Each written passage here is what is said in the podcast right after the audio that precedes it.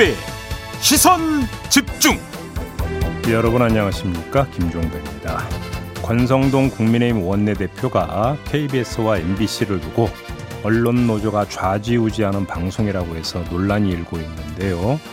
3부에서 윤창현 전국 언론 노조 위원장의 입장 알아보고요. 여야의 주장이 첨예하게 대립하고 있는 탈북 어민 북송 문제 어떻게 봐야 할지 외교안보 전문가인 김종대 전 의원에게 들어보겠습니다. 2부에서는 우리 경제 상황에 대한 진단과 해법 어제 진보 경제학자가 짚었던 데 이어서 오늘은 보수 경제학자죠 김광도 서강대 석좌 교수에게 들어보겠습니다. 7월 15일 금요일 김종배의 시선 집중 광고 듣고 시작합니다.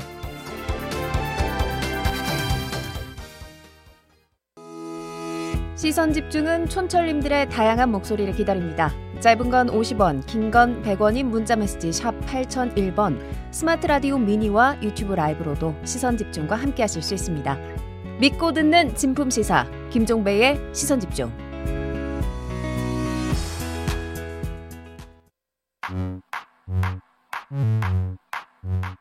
뉴욕에 뉴욕 타임즈가 있다면 시선 집중에는 JB타임즈가 있다 촌철살인 뉴스 총정리 JB타임즈 더마과와 함께 시선 집중의 문을 열겠습니다. 어서 오세요. 네, 안녕하세요. 더마과입니다. 오늘도 삐딱선 정신에 입각해서 주요 뉴스 챙겨 드릴 텐데요. 널로 와봐잉 님이 널로 와봐 잉님이 예. 네 드디어 본방사수 캬 솔직히 답답한 사안이 넘쳐나는데 오늘은 드디어 본방사수 했다는 것에 기쁠 예정입니다. 어유 고맙습니다. 네 환영하고요. 오늘 잘 오셨어요. 왜냐하면 1773님이 어제 이런 문자를 주셨어요. 지창욱 목소리 닮은 피디님 요즘은 왜 커피를 안 쏘세요? 날도 더운데 한 잔 부탁해요. 여기는 부산입니다. 오호. 라고 보내주셔서 우리 마음 넓은 PD께서 음. 더 대단한 이벤트를 생각해냈습니다. 네. 내일이 초복이거든요. 어, 벌써 그렇게 되나요? 네. 음. 그래서 음. 초복을 맞아서 오늘 방송에 의견 주신 촌철님들 중에 추첨을 통해 총 10분에게 오. 치킨을 쏩니다. 오호. 치킨 원하시는 분은요. 짧은 문자 50원, 긴 문자 100원에 정보 이용료가 부과되는 문자 메시지 음. 샵8001 여기로 보내주시면 되고요. 예. 스마트 라디오 미니 게시판은 무료니까요. 예. 여기도 남겨주시면 저희가 드리겠습니다. 아, 수박은 안 쏜답니까? 아, 수박은 제이비가 쏘시는 게 어떨까요? 올여름 들어서 수박을 한 번도 안 먹어봐. 아 진짜요? 네. 그러면 한 다섯 분에게 쏘시고 제작진들을 위해서 한 통 쏘시고 아, 제가 못 먹었다니까 제가 본인을 위해서도 한 통 쏘시고 이런 좋을 것 같아요. 네. 뉴스도 챙기고 치킨도 챙기고 날은 덥지만 마음은 풍성한 음. 여기는 시선 집중입니다. 네. JB가 수박 쏠 날을 기다리면서 AS 타임 가겠습니다. 네, 가세요. 어제 민주당 대표의 출마를 선언했던 김민석 의원과 인터뷰를 했는데 음. 86, 97 이런 분류는 이제 의미 없다. 어차피 다 50대다. 나와 이재명 그리고 97그룹 중 한 명이 본선에 오를 거다 이런 전망을 했었죠. 네. 이재명 의원은 후보 등록을 시작하는 17일 출마 선언을 한다고 지금 알려져 있습니다. 네. 어제 드디어 긴 침묵을 깨고 기자들 앞에서 입을 열었는데요. 마음의 정리가 됐기 때문에 이른 시간 내에 공식적으로 입장을 밝히겠다라고 말을 했습니다. 한편 당의 출마 자격이 없다는 결정에도 불구하고 출마 강행 의사를 밝힌 박지원 전 비상대책위원장은 오늘 오전에 국회 분수대 앞에서 출마 기자회견을 한다고 합니다. 음. 어차피 당대표는 이재명 이런 말 정말 많이 하지 않습니까? 네. 저희도 단골 질문으로 드리고 있는데 근데 드라마나 영화도 보면 반전이 좀 있어야지 재밌잖아요. 네. 8.28 민주당 전대는 어떨까요? 그 전에 이재명 의원이 했다는 말 있지 않습니까? 네. 마음의 정리가 됐기 때문에 이른 시간 내에 입장을 밝히겠다. 음. 문장을 바꿔야 될 것 같은데요. 상황이 정리가 됐기 때문에 시간 꽉꽉 채워서 이제 밝힌다. 아, 그렇게 되나요? 네, 이게 현실에 더 부합하는 문장 아닐까 싶은 생각이 음. 들고요. 반전이 있어야 재밌다고 하는데 어떻게 될까요?라고 지금 질문을 주셨는데요. 네. 이 질문은 성립이 안 됩니다. 아유, 그런가요? 네, 반전은 예상 외로 나와야 그게 반전입니다. 음흠. 그렇기 때문에 그냥 반전이 있을지 없을지 지켜봐야 되지 않겠습니까? 네. 중요한 거는 반전까지는 가지 않는다 하더라도 어대명의 위협이 될 만큼 다른 후보의 약진이 있느냐 여기가 그러니까 어찌 보면 더 현실적인 관전 포인트 아닐까 싶은 생각이 그렇죠. 좀 듭니다. 네. 네. 뭐 10대 0 이렇게 이기는 것보다 10대 9 이렇게 되면 좀 짜릿한 거니까요. 네, 네, 그렇게 되는지 안 되는지 음. 지켜보도록 하겠습니다. 네. 네. 그리고 저희가 전재주자들 인터뷰를 쭉 하고 있는데 이재명 의원도 이제 출마 선언 하시면 뭐 저희랑 하... 인터뷰를 한번 하시면 좋겠다. 음, 하겠죠, 뭐. 네. 네 알겠습니다. 제이비타임즈 오늘 주목할 뉴스들 챙겨드리겠습니다. 첫 번째 뉴스는 어떤 건가요? 국민의힘의 권성동 원내대표 겸 대표 직무대행이 언론관이라고 해야 될까요? 방송관이라고 해야 될까요? 이걸 어제 이야기를 했는데 하루 종일 논란이 됐습니다. 발단은 KBS와의 인터뷰였는데요. 그 내용 잠깐 들어보시죠. 우리 여당이 어떻게 방송을 장악할 수 있겠어요? 음. 장악할 방법이 없죠. 지금 인터뷰하는 KBS를 비롯해서 MBC 이다 민주노총 산의 언론노조에 의해서 어, 언론노조가 다 자주구지하는 방송 아닙니까? 솔직히 깨놓고 얘기해서. 아이 참. 우리가 이거 어떻게 이걸 장악을 합니까? 어, 물론 사장 임명권이 대통령한테 있지만 사장이 임명했다고 해가지고 네. 어그 대다수를 차지하고 있는 민주노총 소속 노조원들이 그 사장 말 듣겠습니까? 네. 이게 논란이 되니까 이제 그 이어서 기자들과의 문답에서 또 이게 이제 화제로 올라갔거든요. 네. 이 자리에서 또 이런 말도 했습니다. 같이 들어주시죠. 오늘 아침 라디오에서 KBS MBC를 가지고 민주노총이 방송을 장악했다고 말씀하셨는데 어떠한 배경에서 그런 말씀을 되셨어요? 뭐 있는 그대로 얘기한 겁니다. 예. 개인의 기자들은 개인의 양심에 따라서 취재 활동을 하고 있는데 좀 부적절한 발언이라고 생각하시지 않으세요? 아니 뭐 개인들을 내가 비판한 것이 아니라 경영진들이 그렇다는 얘기를 한 겁니다. 예. 그런 부분 때문에 누구시죠? 어디죠? KBS. KBS에 대해서 얘기했는데 KBS가 기자가 묻는 것은 적절치가 않은 것 같습니다. 나중에 따로 얘기하시죠. 네.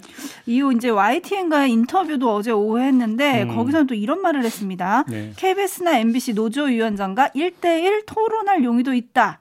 어떻게 봐야 될까요? 지금 저희 방송은 MBC입니다. 네. 조금 전에 KBS 기자가 질문하니까 KBS 문제를 KBS가 질문하는 것에 대해서도 뭐라고 이야기를 하던데요.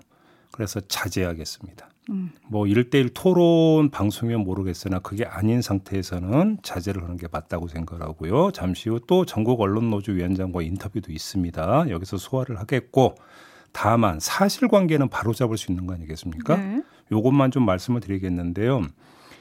권성동 원내대표는 언론 노조가 좌지우지하는 방송을 어떻게 장악하냐 이렇게 까놓고 말하지 않았습니까? 음. 그런데 그렇죠. 그게 진실을 깐 건 아닌 것 같다. 이런 말씀을 드리고 싶은데요. 10년 전으로 거슬러 올라가 보겠습니다. 이명박 정부 때로 돌아가는 건데요. 그때도 권성동 원내대표의 논리에 따르면 KBS와 MBC는 모두 언론 노조가 좌지우지하는 방송이었습니다. 음. 그런데도 수많은 직원과 출연자가 잘리거나 다른 데로 쫓겨났습니다. 그 배후에 국정원까지 있었던 게 밝혀졌습니다. 권력의 뒷배를 믿고 방송 장악에 나섰던 사람 가운데 일부가 사법처리 대상에 오르기도 했었습니다. 음. 방송을 장악할 방법이 없다고 했는데 그때는 사장이 인사권을 갖고 간부진을 물갈이하고 간부진을 앞세워서 편성권 행사라는 미명 아래 그런 짓을 저질렀습니다. 그렇게 방송이 장악됐습니다. 음.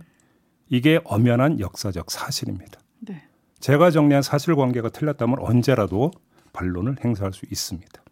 6672님이 JB와 1대1 토론했으면 좋겠습니다. 라고 보내주셨고요. 저는 질문하는 사람이기 때문에. 네. 네. 그럼 인터뷰로 네. 가보겠습니다. SM 류님은 정치가 방송 위에 있을 거라는 오만인 것 같습니다. 음. 라고 해주셨고, 5774님은 그 살아있는 역사가 지금 시선 집중 DJ를 하고 있죠? 라고 보내주셨네요. 네. 그리고 여기서 다른 측면 하나만 더 짚겠는데요. 이 발언이 나온 게 어제잖아요. 네. 어제 원구성 협상이 사실상 타결됐다는 보도까지 나올 정도로 양당 간의 입장차가 상당히 좁혀졌었던 날이었습니다. 네. 그날 오전에 권성동 원내대표가 이 발언을 했는데 마지막 쟁점 가운데 하나가 뭐였습니까? 국회 과방위원장 자리를 어느 당에 갔느냐 이 문제였습니다. 그렇죠. 이건 저희가 미리 짚은 바가 있었습니다. 음. 이게 핵심 쟁점이었고 사실은 그 KBS 인터뷰에서 문답도 사실 이게 계기가 돼서 문답이 이루어졌던 걸로 제가 알고 있는데 네. 가장 예민한 쟁점 사항을 앞에 두고 이런 발언을 했습니다. 그러면 권성동 원내대표는 그런 예민한 그 사안을 고려에 넣지 않고 그냥 즉흥적으로 발언을 했던 것일까요? 아니면 그 예민한 사안을 염두에 두고 발언을 했던 것일까요? 당연히 후자 아닐까요? 그러니까 이걸 좀 점검을 해야 되는 건데요. 자, 여기서 어제 나왔던 보도가 하나가 있습니다. 행정안전위원장과 과방위원장 자리를 어떻게 할 것이냐가 마지막 쟁점이었다는 거 아니겠습니까? 네. 근데 한 보도에 따르면 국민의힘에서 민주당에 두 자리 가운데 당신들이 원하는 자리를 하나를 골라라. 음. 이렇게 했다라는 보도가 있었습니다. 네. 요 사실관계가 먼저 확인이 돼야 될 것 같습니다. 그거에 따라서 어제 아침에 왜 권성동 원내대표가 저런 이야기를 했을까라고 하는 그 배경이 정리가 될 수가 있는 겁니다. 음. 그게 아니라면 그게 아니라면 과방위원장 사소위 차원으로 또 볼 수 있는 부분도 있는 것이고 그거에 따라서 이야기가 좀 달라질 것 같은데요. 요건 사실관계가 확인된 다음에 다시 이야기를 하도록 하겠습니다. 네, 근데 권성동 대표가 인터뷰에서 자기가 그렇게 얘기를 하긴 했거든요. 음. 행안위 가방이제 선택권을 민주당에게 줬다. 음. 본인이 또 그렇게 말을 했기 때문에 네, 네. 어쨌든 그러면 아니 뭐 그러면 이렇게 하면 되겠네요. 그러니까 언론 방송 장악 생각 일도 없다는 거 아닙니까? 음. 권성동 원내대표의 지금 발언을 한마디로 정리를 하면. 네. 근데 과방위원장 자리가 지금 공방이 됐을 때 세간의 다수의 분석은 이게 결국은 방송 질서 재편의 주도권을 누가 주느냐의 문제 때문에 이 위원장 자리가 지금 쟁점이 된 거 아니냐라는 분석이 일반적이었잖아요. 음. 그러면 방송 장악 의지가 없음을 만천하에 공표하기 위해서 민주당한테 그냥 골라라 할 거 없이 우리가 양보하겠습니다. 그렇게 선언하면 깨끗이 정리가 되는 거 아니겠습니까? 음. 뭐 어려운 길로 돌아갈 이유가 뭐가 있겠어요? 선언을 근데 할까요? 네. 음, 어쨌든 원구성 협상을 재헌절까지는 하겠다라고 합의를 했었는데 음. 재헌절이 이번 주 일요일이죠. 네. 그런데 원구성 협상은 아직은 공전 중이다. 이런 상황 점검해 드리고요. 초롱님이 본인들이 장악을 해봐서 남들도 그런다고 생각을 하는 건 아닐까요? 라는 의견 보내주셨고요. 음. 라디오 헤드님은 국민들 말을 들을 생각을 해야지 국민들 귀와 귀와 눈을 막을 생각만 하면 안 됩니다. 라는 의견 음. 보내주셨는데요. 어떻게 될지 이 원구성 협상을 좀 시선 집중하겠습니다. 네. 주말 내내 또 뉴스를 봐야겠군요. 음. 제이비타임즈 다음 주목할 뉴스는 어떤 건가요? 윤핵관 갈등설이 돌았잖아요. 또 권성동 원내대표 얘기나요? 아, 그렇네요. 네. 저 간략하게 정리를 해드리면 장재원 의원이 이준석 대표 징계 후에 지도 체제 등을 논의하는 11일 의총에 불참을 했고요. 그 전날 10일 윤석열 대통령과 윤핵관들 사이에 만찬에도 불참한 사실이 알려져서 갈등설이 불거진 건데 전당대회를 열어서 새 대표를 뽑아야 한다고 생각했던 장재원 의원이 대표 직무대행 체제로 가는 거에 불만을 품었고 그래서 권성동 대표 직무대행 겸 원내대표와 불화에 빠진 것 아니냐 이런 얘기가 돈 겁니다. 그러자 권 장재원 의원이 어, SNS에 입장을 밝혔는데요. 자신에 대한 관심은 대통령으로부터 파생된 것이고 파생된 권력을 놓고 투쟁하고 충돌한다는 것은 있을 수 없는 일이다 이렇게 부인을 했어요. 네.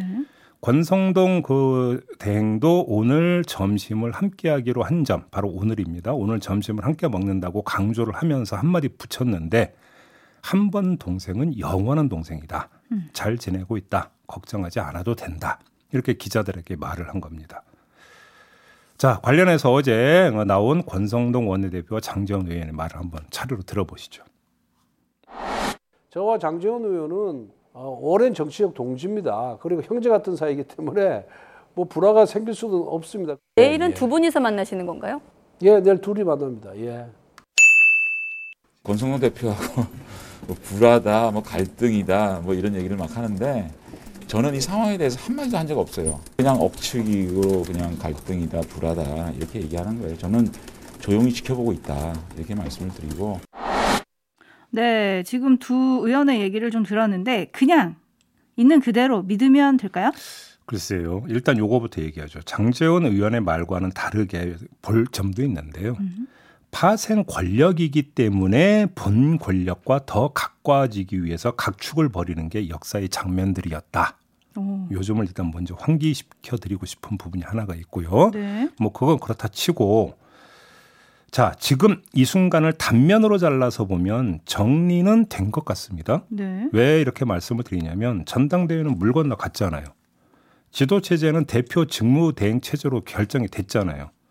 그 원터보이 자리에 권성동 의원이 앉았잖아요.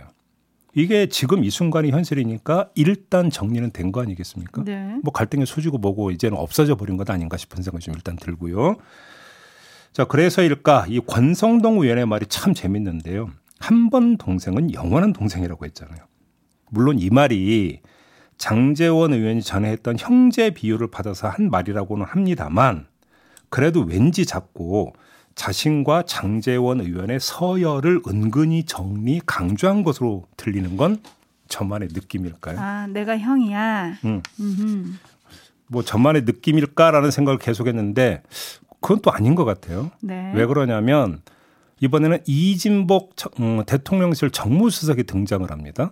그래서 이진복 수석이 어떤 말을 하냐면 이렇게 말합니다. 장재원 의원과 권성동 대표는 오래된 관계다. 권성동 대표가 윤석열 대통령과 장재원 의원을 엮어준 장본인이다. 음.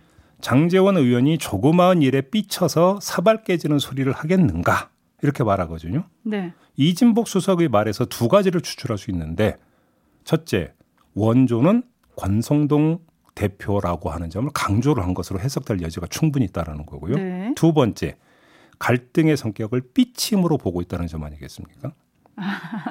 조그만 일에 삐져서 이 대목에서도 국민의힘 내의 힘의 질서가 어떻게 지금 정리가 되고 있는지 대충 가늠할 수 있는 거 아니겠습니까? 음. 네.